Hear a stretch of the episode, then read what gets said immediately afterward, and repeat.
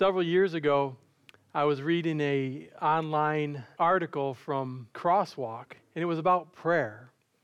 And it was about an acronym that's a simple guide for us, and it's called ACTS. A C T S. ACTS. And the reason why I like acronyms so much like this is that it, it helps remind me of things that I'm trying to learn or I'm trying to do. And especially something like this where um, I kind of always struggled a little bit with prayer.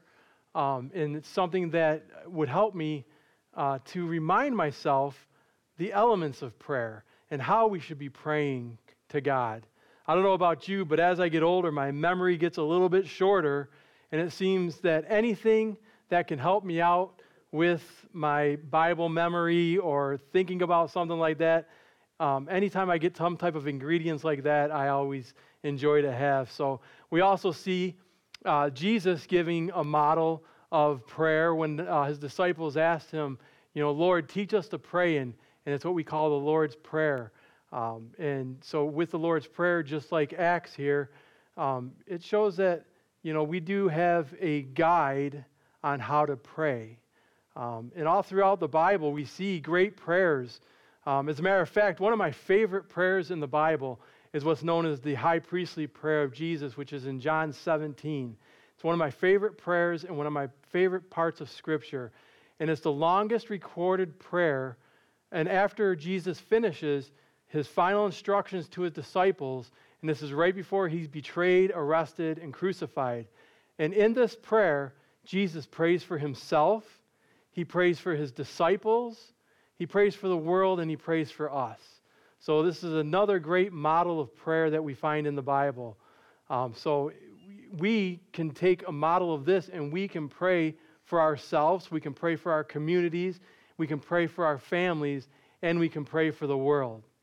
I remember when I first began taking piano lessons when I was a young boy, and my teacher introduced me on how to remember some of the notes that were there. And so they would tell me in the treble clef, clef, the notes that were there were, you would say, every good boy deserves fudge. And so you knew that the lines were E, G, B, D, and F. And then the spaces on the treble clef spelled out face. So it was F A C E.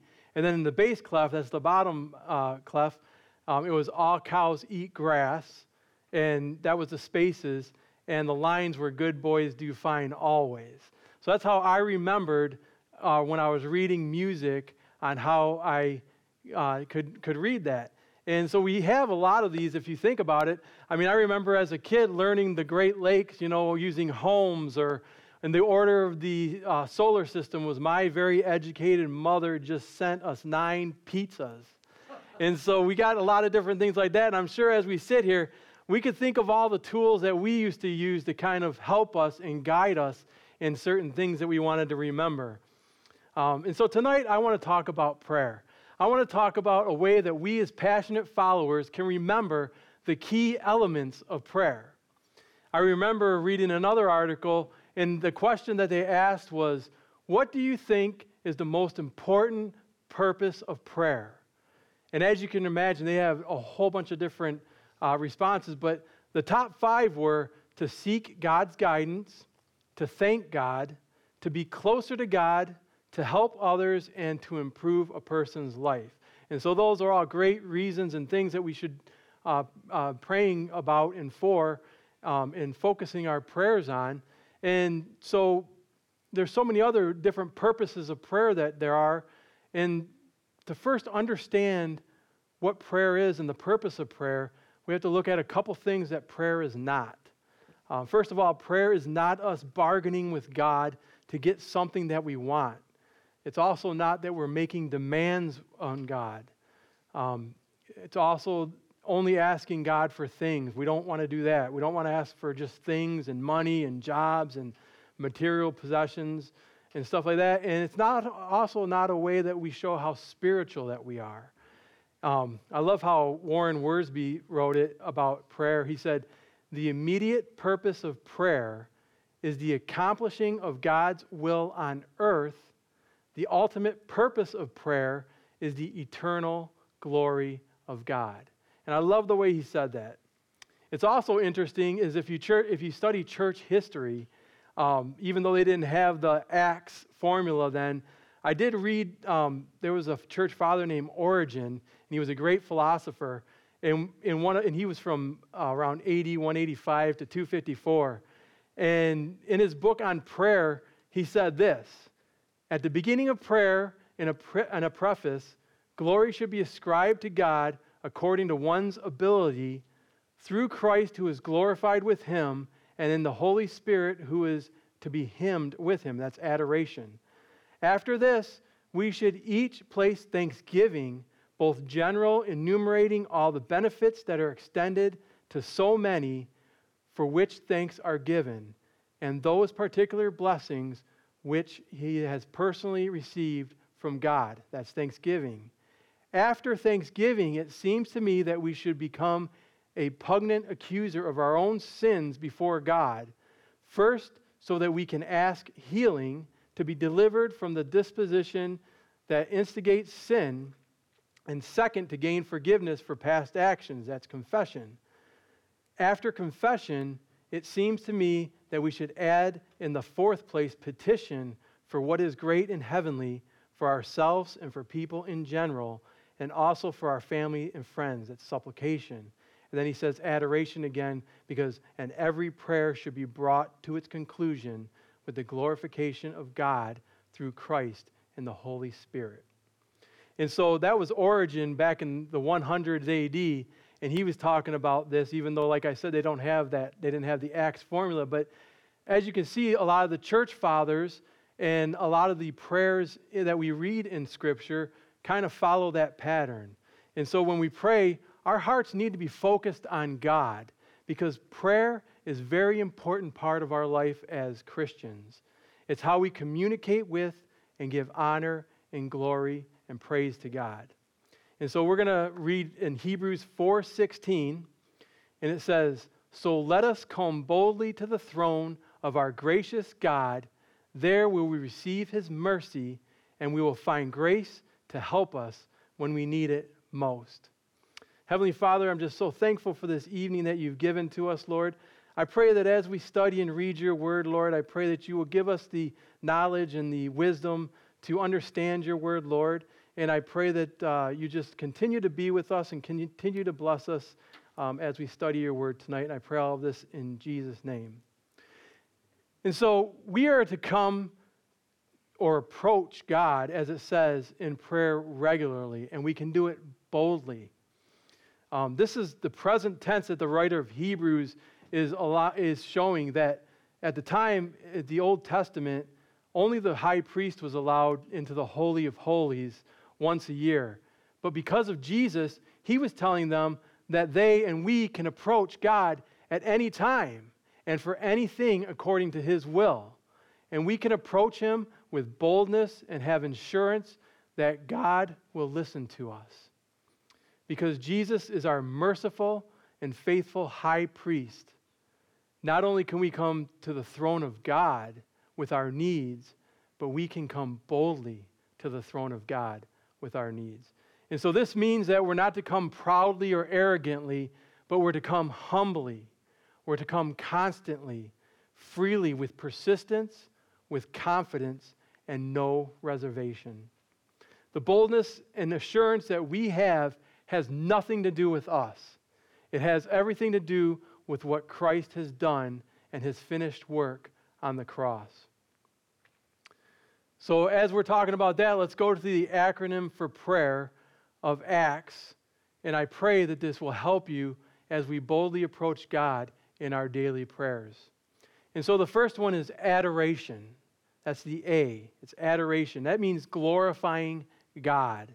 And this is the first element of our prayer, and that should be our first element of our prayer in our daily life is adoration or praise.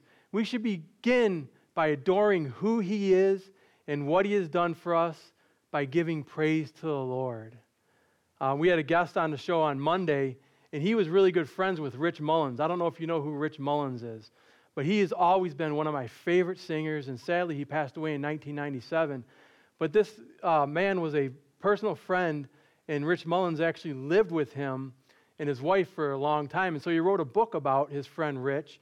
And so he was on the show, and he was talking about all these different, um, how he just adored God, and how it just came out in all of his writings when he would write in his journals and his songs. And many of you know a song that he sang was Our God is an Awesome God. But he also sang, Sing Your Praise to the Lord. And I know Amy Grant did that, and she made it a little bit more famous, but it was his original song that he wrote. And um, this author said that that's what Rich Mullins loved to do. He loved to sing the Psalms, he loved to sing praise to the Lord. And so I think that's what we should do. I mean, if you think about it, we in this world use the word adore pretty loosely. I mean, if you think about it, you say, oh, I just adore you, or, you know, somebody will say that to their spouse, which isn't a bad thing. I mean, I adore my spouse, and I adore my kids, and that's not a bad thing either. But we also adore a lot of our material things. I know my children and my wife adore their dogs, and I don't get that far. But we adore a lot of things in life, you know, our houses, our cars, something that's pleasant to look at. So when we say that we adore something, we know what it, it, what it means in our, in our heads in a worldly thing. And, and, but adoration uh, to God is a deep respect or love that is paid to God because we hold him in high regard. We love him for who he is. And God is worth our praise and our adoration. And the word adoration in Hebrew means to bow down and worship. And in the Greek, it usually is translated worship or bow down before or revere. And around Christmas time, and I think I've heard other people say that this is not only a Christmas song, but around Christmas time, what do we sing? We sing, Oh, come, let us adore him. Oh, come, let us adore him. Oh, come, let us adore him, Christ the Lord. Amen. And that's a song we could sing every single day of our lives. It's not just for Christmas because, as I said, He is worthy to be praised and adored. And we should want to show our adoration for God because He's worthy to be praised. Amen?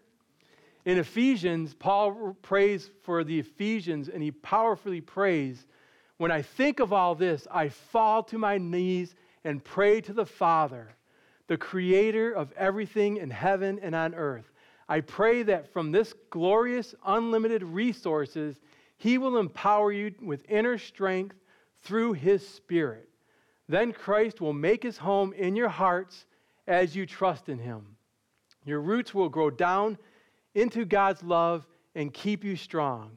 And may you have the power to understand, as all God's people should, how wide, how long, how high, and how deep His love is May you experience the love of Christ, though it is too great to understand fully, then you will be made complete with all the fullness of life and power that comes from God. Now, all glory to God who is able, through his mighty power at work within us, to accomplish infinitely more than we might ask or think. Glory to him in the church and in Christ Jesus through all generations forever and ever. Amen. That, my friends, is adoration. And I love it. And even in David in First Chronicles, he said when he was offering adoration and praise, he wrote, O Lord, the God of our ancestor Israel, may you be praised forever and ever. Yours, O Lord, is the greatness, the power, and the glory, and victory, and the majesty. Everything in the heavens and on earth is yours, O Lord, and this is your kingdom. We adore you as the one who is over all things. Wealth and honor come from you alone, for you rule over everything. Power and might are in your hand, and at your discretion people are made great and given strength. O our God, we thank you and praise your glorious name. Also, if you go through the book of Psalms, um, if you do different Bible in a year, if you have like the Bible apps and stuff, a lot of these Bibles in a year, they have you go through daily, but they also have you go through the Psalms and Proverbs a couple times because the Psalms are a wonderful, inspired example of godly prayers and adoration. In Psalm 8 1, it says, O Lord, our Lord, how majestic is your name in all the earth. You have set your glory above the heavens. These are psalms of adoration, psalms of love for a God that we love and we uh, cherish. Isaiah 6 3, it says, Holy, holy, holy is the Lord of hosts. The whole earth is full of his glory. And then who could forget, again, around Christmas time, we hear Mary say in Luke 1, My soul magnifies the Lord, and my spirit rejoices in God my Savior, for he has looked on the humble estate of his servant. For behold, from now on, all generations will call me blessed. So during this time of adoration, we need to continue to focus directly on God, adoring Him for who He is. We need to adore Him for His names, His character, His roles, and worship and praise Him forevermore with all of our heart, mind, and our soul. And so, secondly, the number, the C is confession. That's repenting to God. So after we adore God and tell him how great he is and how wonderful he is and call his names and his character, our prayer should include the confession of our sins. When we acknowledge who God is and we adore him for all that he is, it's only natural to follow up with confession. And when we come to God in prayer and confess our sins, we're agreeing with him that we have sinned against him by doing what we have done said, or even thought. Proverbs 28:13 says, "People who conceal their sins will not prosper, but if they confess and turn from them, they will receive mercy." So it's in our human instinct to cover up and hide our sins. We saw this with Adam and Eve in the Garden of Eden when they hid from God. You know, our conscience is what makes us ashamed of our sin and we don't want anyone to see or know or hear about it. You know, and we really don't like that word confession. It makes me think of my police officer days when it was so hard to get some people to confess of what they've done or confess of a crime that they did. And then how many people here have a child, an extra child, named not me? I do. Because they don't like to confess either. If you ask one of our children if they did something, they always say, Not me, wasn't me. So our kids don't even like to confess. It's our human nature. We don't like that. But when we try and cover up or we try and hide our sin, it prevents us from going to God with our sins and it hinders our relationship with Him and prevents us from being real about our condition before God. But the good news is, is the second part of this proverb because the way we receive God's mercy is to confess our sin and repent, to make a complete turnaround. We change our mind about sin, and when we do this, we naturally will want to turn away from sin because it's no longer fun anymore. And it's something that we don't want in our lives. And so, we as believers in Christ, we can enjoy the cleansing of our sins by the blood of Jesus. Uh, John wrote in 1 John, but if we are living in the light as God is in the light, then we have fellowship with each other, and the blood of Jesus, his Son, cleanses us from sin. So it's the blood of Jesus that paid the penalty of our sins, past, present, and future. It's the blood of Jesus that doesn't deal with the guilt that we feel when we sin, but it also deals with the stain of that sin that keeps us from that relationship with God that we want to have. a prayer of David, who we know is called a man after God's own heart. This is a prayer of a man who knew that he sinned and asked God for mercy according to his loving kindness and unfailing love when he wrote in Psalm 51 Have mercy on me, O God, according to your steadfast love, according to your abundant mercy. Blot out my transgressions Wash me thoroughly from my iniquity and cleanse me from my sin. So he said, Have mercy on me, God, according to your steadfast love.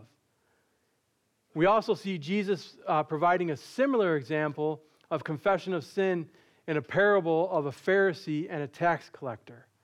So these two men went to the temple to pray, and one of the Pharisees stood by himself and said, I thank you, God, that I am not like other people, the cheaters, the sinners, adulterers, and I'm certainly not like this tax collector. I fast twice a week and I give a tenth of my income. How about that prayer? This is kind of a me focused prayer, focusing on ourselves, telling God what we have done for Him, telling God, well, you know, I might be sinful, but I'm not a sinner like that guy over there, right? So we begin to tell God that we're not like those other sinners that are around, or we give them a list of things that we've done or going to do or want to do. Kind of like when we pray and we say, God, if you just let me win the lottery, I promise I will give so much money to the church, I'll give it to my family and friends. We make all these promises because we're self focused and it's a me centered prayer. But the second man, this horrible tax collector that the Pharisee prayed, saying, I'm not like this guy, what did he say? He said, Oh God, be merciful to me, for I am a sinner. Now that's a prayer of confession. That's kind of like David's prayer. This tax collector didn't say, Be merciful for me, Lord. I am not like this Pharisee or be merciful on me. I'm only human. I promise I'll try to do better job. He said, Be merciful on me, O Lord. I am a sinner. He humbly came to the Lord in confession. And so the tax collector did not rely on himself in his prayer. The tax collector relied, relied on the mercy and compassion of God. He recognized that he was a sinner who needed the mercy of God. And then Jesus said, that this sinner, this tax collector, not the Pharisee, returned home justified. For those who exalt themselves will be humbled, and those who humble themselves will be exalted. So Jesus tells them that the Pharisee saw his prayer as a way to exalt himself before God, and he was humbled. But the tax collector, who confessed that he was a sinner, approached God in humility, and because of that, he was exalted before God. Uh, I didn't put this down, but if you write down in your notes Psalm 51, that's another great uh, example of humbly coming before the Lord in confession that David wrote. And so, next in our prayer should be a prayer of thanksgiving. I think thanksgiving is a pretty smooth transition from confession. And so, thanksgiving is expressing gratitude to God, offering thanksgiving to God. When we pray, we give thanksgiving and we remember the grace and mercy that God has shown on us. And we focus on what He has done for us. We begin and we, we're thankful, and this is all, this is all throughout Scripture too, uh, being thankful. And I put a couple uh, verses down um, but it's emphasized throughout the Word of God. In Ephesians 5:20 it says, "And give thanks for everything to God the Father in the name of our Lord Jesus Christ." Colossians 4:2 says, "Devote yourselves to prayer with an alert mind and a thankful heart." And then 1 Thessalonians 5 says, "Never stop praying, for this is God's will for you who belong to Christ Jesus. And so these are just a few of the Thanksgiving prayers and, and the examples of some prayers of Thanksgiving. Um, and a couple weeks ago, I spoke about how to respond to trouble and stress.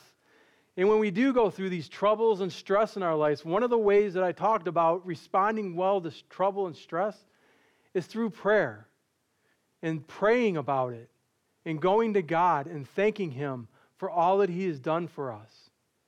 Um, and so we have to pray with, for everything um, and pray with thanksgiving to Him.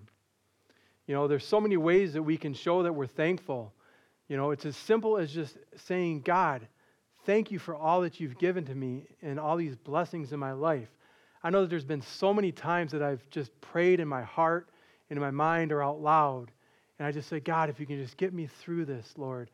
And, and then when I do, I immediately thank you, Lord. It's just a quick prayer of thanks that, you know, I'm just so thankful that, you know, He's placed me where I am. And we can show our thankfulness by telling someone that you love that you're thankful for them. It's a wonderful way to, to show our gratitude and thanksgiving. I know that my mother in law, a lot of times when we go there for Thanksgiving, she has us write down what we're thankful for on a tablecloth. So everybody kind of gathers around and just writes down on this tablecloth, and she saves it. And, uh, you know, we kind of chuckle about it, but I think that's a good idea, just to show how thankful that we are for the things that God has given to us. And so there's many ways that we can show our thankfulness to God. And we see Jesus giving examples of praying and thanksgiving many different times. And one in particular is one that we do every Sunday at the Lord's Supper. You know, Jesus in Matthew 26, 27 says he took the cup of wine and he gave thanks to God for it. He gave it to them and he said, Each of you drink from it. And so Jesus was giving us an example and thanking the Father and thanking Him and showing us that, reminding us that God cares about us. God hears our prayer when we pray. And so the fourth and final one is uh, S, and that's supplication, making our requests to God. And so making supplication means that you let your requests be known to God. And this is when we ask God for His help to meet our needs, to work in our lives, and also to intercede for others. And in Philippians 4 6, Paul writes, Do not be anxious about anything, but in everything, by prayer and supplication with thanksgiving, let your request be made known to God. And so I want to tell you tonight that there are not only some areas of our lives that God is concerned about, God is concerned about every single area of our life. He is concerned about us, He loves us, and He wants the best for us. And just like the church that Paul was writing to here in Philippians, they were going through a lot of stuff. They were anxious about a lot of stuff. They began to worry just like we do today. We have a lot of uh, anxiousness and, and troubles and trials that we go through, and, and they had the same ways. And Paul knew that because not only that, but Paul knew this because as he was writing this letter, he was under pressure because he was writing under Roman house arrest. But Paul tells them, and he tells us today, that there is no need to worry or be anxious or let things that happen rob your joy. Because the solution is to give our problems and our worries and our troubles to the one who can do something about them, and that's Jesus. This is why Paul tells us to pray in every situation, whether it's good or bad, and bring our requests to God. And so, in doing this, we shouldn't look at it as like God's giving us just some type of blank check to do anything that we want or everything that, that we want to do. But what it is, is that when we come to the Lord in prayer and let our requests be known to Him, that He will change us. And then we will begin to have what Philippians 4 7 says the peace of God, which surpasses all understanding, that will guard your hearts and minds in Christ Jesus. So God will give us peace in the storms of life when we take the time to go to Him in prayer.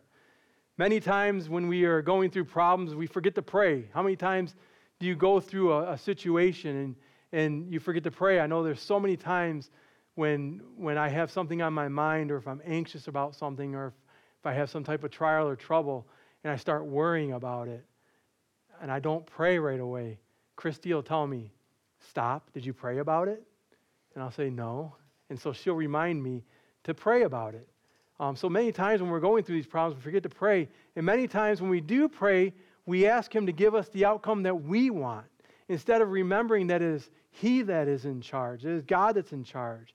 And He alone has the power to change any situation according to His will. And we see the petitions being made to God for others in the Bible as well. Paul wrote in 1 Timothy, he wrote, First of all, I urge that supplications, prayers, intercessions, and thanksgiving be made for all people, for kings and all who are in high positions, that we may lead a peaceful and quiet life, godly and dignified in every way. And then he also wrote in Ephesians 6:18, praying at all times in the spirit with all prayer and supplication to that end keep alert with all perseverance making supplication for all the saints. I like how one commentator wrote it. He said, The idea is all kinds of prayer or prayer upon prayer. We should use every kind of prayer we can think of group prayer, individual prayer, silent prayer, shouting prayer, walking prayer, kneeling prayer, eloquent prayer, groaning prayer, constant prayer, fervent prayer. And then he said, just pray. So we are commanded to make supplications for everyone. This is very important to Paul and in his heart and mind, and that's why he wrote a lot about it. Because he says, first of all, that's what he says it. He says, hey, first of all, I want you to do this. So it should be important to us because it was important to him to pray for everybody. But then you say, well, what about that one person? Yes, that person too. We need to pray for that person too that we're thinking of. Because we have a great privilege and responsibility to join God in praying for our leaders, both in the local level and the federal level.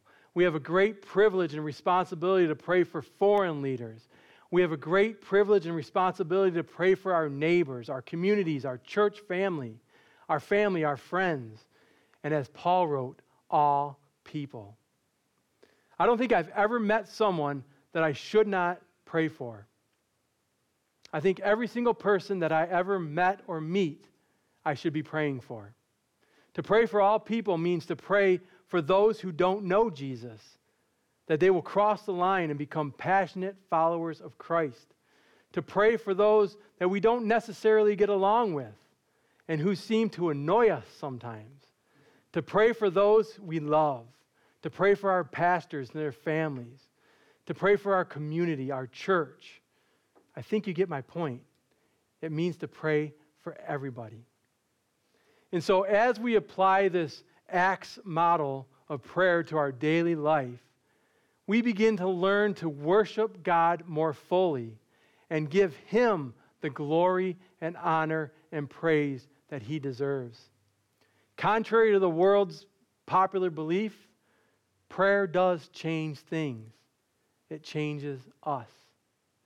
Prayer is about pausing and listening to Him.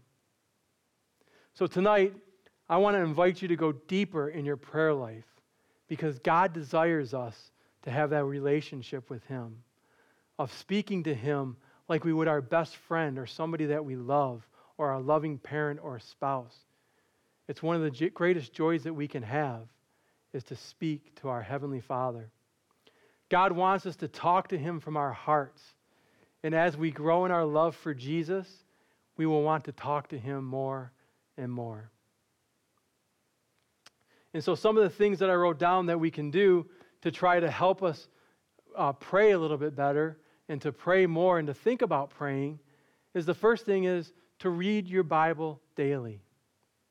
Psalm 119, 105 says, Your word is a lamp to my feet and a light to my path. The Bible is God's word, and it's his love letter to us. It provides the wisdom and direction that we need, and it's, as Peter says, a reliable lamp that shines in a dark place. When we take time and we read and study God's word, it's powerful and it brings blessing to us. It encourages us in our daily walk, in our daily life and it is living and active, and it prepares and equips us as we journey together in this life. So, how can I make sure that I read my Bible daily? Well, the first thing that I do is I pick a time every single day to read God's Word. I try to pick a time that I know that it's going to be uninterrupted. And I think I've said this before is that normally my time in the morning is when I get to work. I try to get to work a little bit early. I make the coffee, I pour coffee, and then I go and I study and read God's word until everybody starts coming in and it starts getting busy. But that's my time every single day that I do that. And then, secondly, pick a place for quiet time with the Lord. Like I said, my office, I close my door and I just read God's word for the day and I study it. Um, read with someone, you know, share daily Bible readings with others. That's a great way to uh, edify each other and, and to make sure that you're reading God's word. And then don't skip a day. Don't think I'm too busy. If you miss that time in the morning, if you have something going on, or if your time's in the evening and you miss something, just take that time, but don't skip. Try not to skip a day. The second thing is to immerse yourself in the Psalms. I love reading the Psalms. There's so many great prayers, and, and it's, just, it's just a great um, thing to do is just continue to read those daily. So I try to read a couple Psalms a day if I can. If they're really long, then I just read one. But immerse yourself in the Psalms. Uh, Psalm 1, 1 and 2 says, Blessed is the one who does not walk in step with the wicked or stand in the way that sinners take or sit in the company of mockers, but whose delight is in the law of the Lord and who meditates on his law day and night. And so throughout the Psalms, the term the law of the Lord is usually described as God's entire word. And the righteous person will delight in the Lord. And so that's us reading our Psalms and delighting in the Lord and meditating on his word as we do our Bible studies together. Uh, reading God's Word should make us happy and excited. We should be excited to open up God's Word and read it. And reading through the Psalms daily and immersing ourselves in them is a great way to, to pray. Um, so many people do pray the Psalms, and they're, and they're just a great, because the Psalms are a collection of Holy Spirit inspired prayer, and we can use God's Word to speak to God. And the third and final thing is uh, set aside time for prayer. Psalm 62 8 says, Trust in him at all times, O people. Pour out your heart before him. God invites his people to pour out their heart, their sorrows, their joys, their trust, their doubt. He invites us to do it all before him. And so, an easy way to make God our refuge is simply to ask Him to be. David said, Pour out your hearts to Him. That's what David did all the time. He poured out his heart to God about what was going on in his life, and he asked God to intervene on his behalf. And when we turn to God for help or protection, we begin to know Him as our refuge and our strength. And so tonight, I want to ask you if you'll do a 30 day prayer and Psalms challenge. I remember reading, and I heard uh, just recently another uh, pastor talking about this. Um, there's a story about a man named uh, Sam Shoemaker. And he was, it was in 1955, he launched the Pittsburgh experiment, which was a prayer experiment. And there was this ex Marine drill sergeant that was at one of his talks, and he was giving this 30 day prayer challenge to pray for somebody that you don't necessarily get along with. And just do that for 30 days and just keep praying for that person over and over again. So he challenges these people to do this. And so this ex Marine drill sergeant challenged him on his 30 day prayer challenge. He said, There's no way that I'm going to take your challenge and pray for anybody that I don't like. And so he said, Can you just do this for me? Just do this and then come back after 30 days. Well, after 30 days of this drill sergeant doing this, he came back a passionate follower of Christ. Not only that, but he became a minister of the gospel and took over for Sam when he died. And his name was Don James. So if we take that challenge and we pray for 30 days straight and make a commitment to pray for those in our lives, and I know pastors talked about this before about people in your lives that you have written down to pray for every single day, even those that you don't necessarily get along with. And so if you pray the Psalms every day and you read the Psalms for 30 days and you pray for somebody for 30 days, I think you'll find that not only will your heart change, but maybe their heart will change as well. Amen. Heavenly Father, we come before you with a heart full of adoration and praise. You are the creator of the universe, and we love you. We worship you with all that we have. You are the Alpha and Omega, the everlasting God. Lord, we confess to you that we have fallen short in many different ways, and our heart grieves because of our weakness. Forgive us, Lord, for all the times that we have missed the mark of your righteousness. We humbly ask for your mercy. Thank you, Lord, also for your abundant blessings that you've given to us. We thank you for the gift of life that you've given to us, our family, our friends, our church. I thank you, Lord, for all the, the times that you've carried us during those times that we've had trials and troubles in our lives, and also for the provisions for our daily needs that you've given to us. So, Lord, we bring our needs and our needs of others before you, Lord.